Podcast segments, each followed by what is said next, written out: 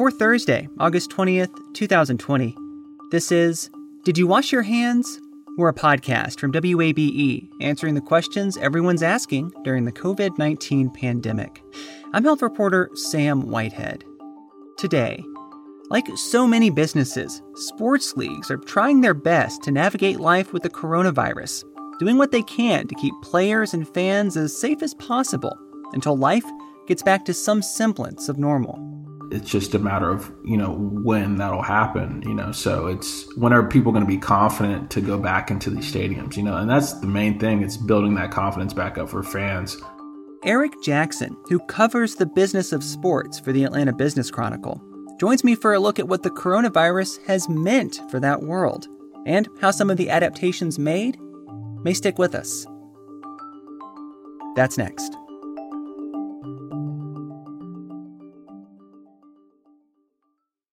You love free. And at Ameris Bank, so do we. That's why we're proud to offer worry free, hassle free Ameris Bank free checking. Manage your money your way with convenient access to digital, mobile, and telephone banking, all with no monthly service fee or minimum balance requirements. At Ameris Bank, we're with you. For more information or to open an account, visit our local bankers in person or online at amerisbank.com slash free checking. Other fees such as overdraft fees may apply. Ameris Bank, member FDIC, equal housing lender.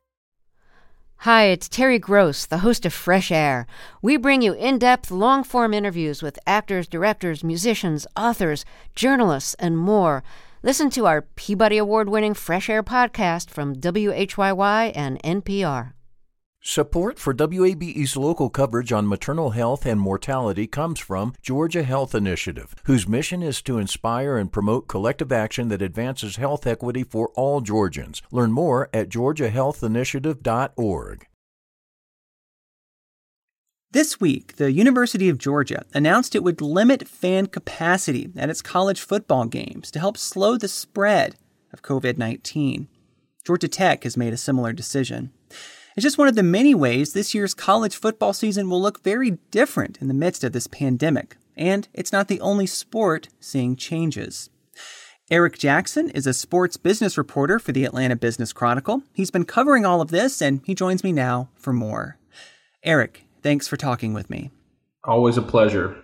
I want to start by talking about college football first. I think um, it's probably safe to say that if there's any sport that really holds people's attention in the fall in the Southeast, it is college football. And we've gotten a lot clearer picture over the last few weeks about what college football is actually going to look like for teams here in Georgia. Thinking about, you know, maybe our, our bigger teams, UGA, Georgia Tech to start, just kind of paint the picture for me of, of what this fall's college football season is going to look like and how that's really different from, from how it normally looks. Well, it's going to be way different than from what it usually looks. I mean, I think of just Sanford Stadium, you know, where UGA plays, and it's so loud and chaotic and one of those great classic atmospheres, and you're just not going to have it this year, you know. I know they're doing their part definitely to try to replicate that atmosphere as much as possible. But under these conditions, it's just going to be scaled down. I mean, no doubt about it.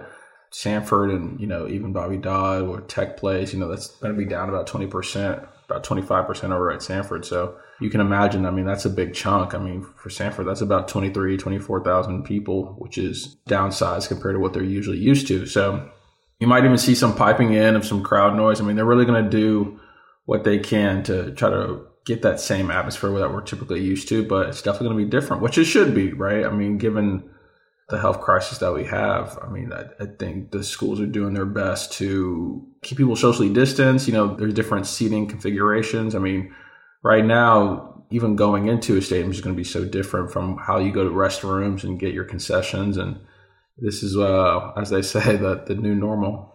So, if that's a little bit about what the fan experience will look like, you know, you, you, you touched on a few things there. UGA and Georgia Tech have said they're limiting capacity in their stadiums to try to prevent the spread, all these health measures they're putting in place.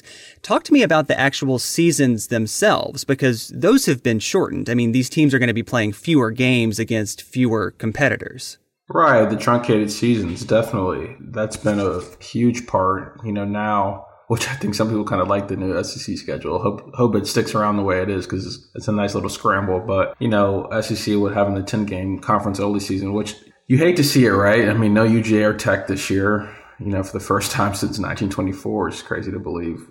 Not too much further after that Spanish flu pandemic, so it really is similar to like a hundred year cycle we're kind of going through all over again. But that's going to be the goal. I mean, just limiting those chances of contracting the virus. So, I mean, that's the whole schedule thing. That's really what it plays into, and as well as creating flexibility. I mean, like SEC, there's two open slots in certain weeks just in case a change needs to be made or during this pandemic, you have to be flexible. I think that's, you know, not just for sports, but every other industry as well. You're seeing across the board is you can't plan too much ahead, you know, or you're risking it all being unraveled. Even tailgating, you know, UG hasn't made a decision while their peers, you know, other schools have. Even that decision, they're waiting to, you know, to wait it out. So I think you're seeing that, especially through the SEC, not making a decision until it's absolutely time to. The SEC there, that's the Southeastern Conference. That's the conference that the University of Georgia plays in, correct? Right, exactly. You mentioned tailgating there. That seems to me like such a crucial part of the college football experience. And it seems like schools are, are not, at least UGA has not made a decision yet. What are other schools doing? You mentioned other SEC schools had kind of made made decisions about tailgating. What's happening there? Right. So several schools have already come out and said, like, look, we're not doing tailgating. It's just not going to happen. I think that decision, I think the businesses around, especially in Athens, are that's a decision that directly impacts them because if there's no tailgating, that's going to translate into less dollars for them, you know. And talked to several businesses in Athens and the chamber and others, and they're bracing themselves. You know, it was already the through the spring has already been tough. You know, since March, less foot traffic and having the shutdowns. I mean, a lot of them are just struggling to survive. So, you know, they were hoping that football season could be that boost, but that's definitely threatened right now. So, even if tailgating's allowed to happen, you're not going to get anywhere close to you know the revenues that they've seen in typical fall seasons. I was told about an estimated game day weekend in Athens, you know, for football be around 20 million, you know, in economic impact. And even if you have tailgating this year, it's you're still probably not going to get anywhere close to that, you know, just because you're not going to have people traveling and coming in, and you know, the hospitality industries, and they're just not going to get that support like they're used to. So everybody's kind of bracing right now and um, hoping they get whatever dollars you know they possibly can these reduced seasons that we're seeing with these college football programs, what's that going to mean for the schools? I mean, my understanding is that it's college football that really makes a lot of money for these universities. There's a lot of schools that really need it to happen. I mean, you know, everybody's athletic department, their budget is a different situation. You know, there's definitely some schools more than others that were already drowning in debt. And then you have the situation where football is the biggest moneymaker and that's on the rocks. So, I mean, that's been probably one of the most challenging parts for a lot of uh, departments. And I think that's why you see some of these schools really disappointed if they have to cut football or have to cut fall sports because the long-standing impact that's going to have on you know not just the student athletes but the financial situation too you know it's everybody's still trying to figure this out you know that's a little bit about college football we've also had some news just this week about what uh, professional football is kind of going to look like here in Atlanta. This is the decision made by uh, the folks at Mercedes Benz Stadium to actually not have fans present for Atlanta Falcons games. My understanding is that reverses kind of an earlier decision they made. Talk to me about what, what's happening there. Right. So, I mean, you're just seeing after consulting with the CDC and other, you know, public health officials, you know, you know, Mercedes Benz just made the decision, right, to just not have fans at all. You know, the plan was to limit it, you know, to, you know, less than like 21,000 people. And this is not just for United, but for the Falcons as well. So, you know, that impacts a couple Falcons games. And they're in the process right now just preparing for that. You know, United returns on Saturday to Mercedes Benz Stadium, and it's going to be different it's weird because United, you know, you're used to 70,000 people and supporters, and I mean, it's going to be completely empty. So it's definitely a change. And I think it's just re- a response from the data and what they've heard from, you know, health officials. So, uh, you know, it's, it's the right decision. And I wouldn't be surprised if it goes beyond September. You know, if we don't get these numbers down, then it's really hard to even have a limited group, even at the stadium, too. So, I think it's just more of a precautionary thing. Just get through September and just kind of see how it plays out. Sure, and and um, you mentioned United. That's Atlanta United, the Major League Soccer team here. also plays in Mercedes Benz Stadium, isn't going to have fans. I mean, this is a team that is known for its fan experience. I mean, Atlanta United has broken records in the MLS for attendance. So, what is that going to mean for the game experience? And what is it going to mean just kind of business wise for Mercedes Benz to not have 70,000 people there for a soccer game? Know, they're not immune to it, right? Just like anybody else. You know, MLS in general, it's tough for the league because, you know, Atlanta United is one of the flagship teams. So, you know, it's good for the league when they're doing well and especially ticket sales wise because, you know, MLS is one of those leagues that still just depends on it a lot. You know, they don't have a big media rights deal yet. So it's, you know, the ticket sales are huge for them. So I know they would want fans back as soon as possible. And the teams are returning to their markets, right? So some teams are going to be able to have fans there. You know, it's just, Atlanta's in the situation right now where they're just going to limit it. So it's definitely a ding. It, it hurts, but you know, health is that priority too. You know, you don't want to bring people back to a situation knowing you can't keep them safe too. So people just want to see that the curve is, you know, being flattened a little bit more before they, uh, you know, bring fans back into the venue. It seems too that we're a, a, sporting event, say a Falcons game or an Atlanta United game, were, were, that to be traced back to some kind of large outbreak, I mean, the, the PR nightmare that these sports teams would have on their hands would just be incredible.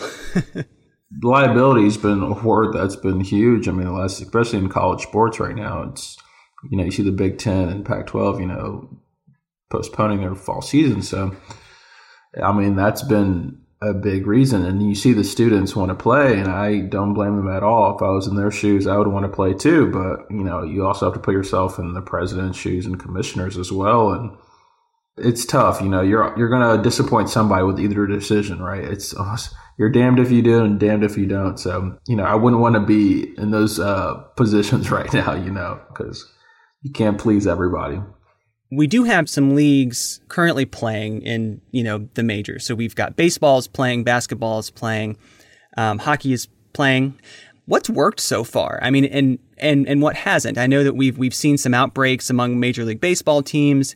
I know they're in kind of this bubble situation. I know the NHL, the National Hockey League, is in I think a tighter bubble situation.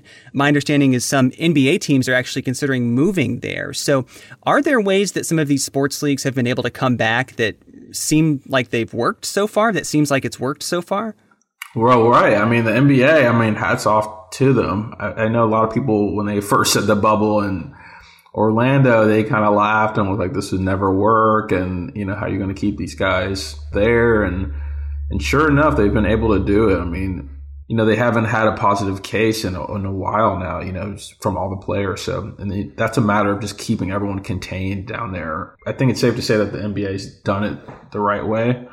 And see, what baseball is that's a sport not in the bubble, right? So they've been pretty guarded about how they've been doing things. And it's strict protocols as well, but it's hard to monitor the players and coaches a lot more when there isn't a bubble. So that's been the difference there. And I think the team that's going to win it all is the one that's really has dealt with the virus situation the best. You know what I mean? I think that's going to be one of those elements this season that you know, who can stay healthy, right? Who can avoid going out and who can keep the, the lineup and roster most intact. So I think that's going to be one of those things that you've never had to talk about over a course of a season. But this year, it really does matter.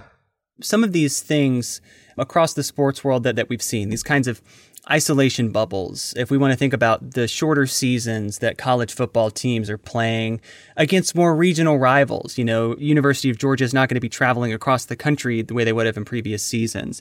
Is it your sense that any of these things might actually stick? I don't think so. More so scheduling. I think we're going to see eventually all kind of shift back with NBA starting in October, along with hockey. I think you're going to see all the schedules kind of get back to what they're normally um, but I think the things that will stick around for years to come is the experience for fans and trying to limit possible ways to get sick, you know. So I think you're going to see a rise in cashless systems, you know, as you know, Mercedes-Benz Stadium was, you know, the first to actively launch the cashless system. I think you're starting to see more venues and facilities adopt that as well because now it's going to be getting to a point where before those things were kind of a luxury, right? Electric ticketing and cashless and now i think it's going to be a necessity for you know you can't afford not to have it i think fans are now going to be expecting to go to venues and be able to limit their touch points and I think all of those things are going to be sort of the new normal. Because before you never had to think about your safety going to, you know, a, a football game, right? Nobody had to ever think about that before. But now you're seeing more than ever. I mean, that's a priority now are some of these experiments going to work? Do you think that the SEC and ACC trying to play, you know, college football games in person with fans is that going to happen? Do you think Mercedes-Benz will will bring fans back in? I mean, kind of look ahead for me if you could about what the next few months looks like. You know, I think we'll get back to normalcy. I mean, we will. It's not like we're never gonna. It's never gonna be back it's just a matter of you know when that'll happen you know? So it's when are people going to be confident to go back into these stadiums you know? And that's the main thing it's building that confidence back up for fans. The thing is a lot of people are are still willing to go. I mean uga sold out their season tickets this year you know what i mean? I mean people are, are dying to get back. I mean they really are.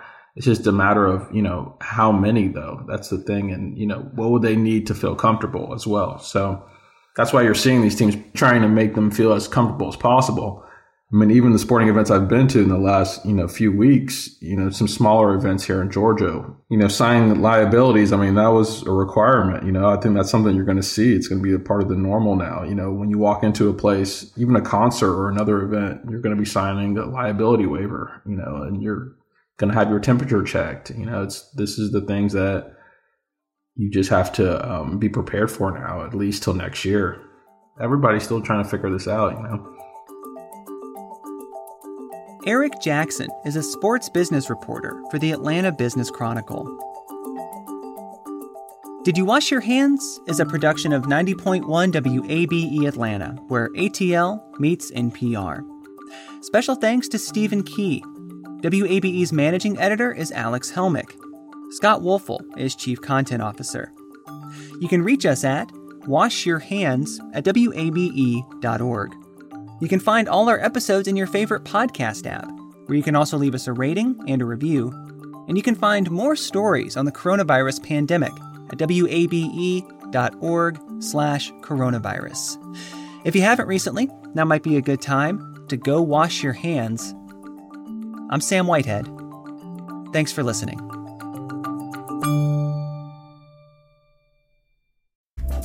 Have you donated to WABE yet? I know you've heard us talking about why it's important, but it doesn't have to be this big decision. You can give at whatever amount fits your budget. It can be a spur of the moment thing. You already get so much out of public radio, so just go for it. Visit wabe.org/donate and become a member right now. And thank you.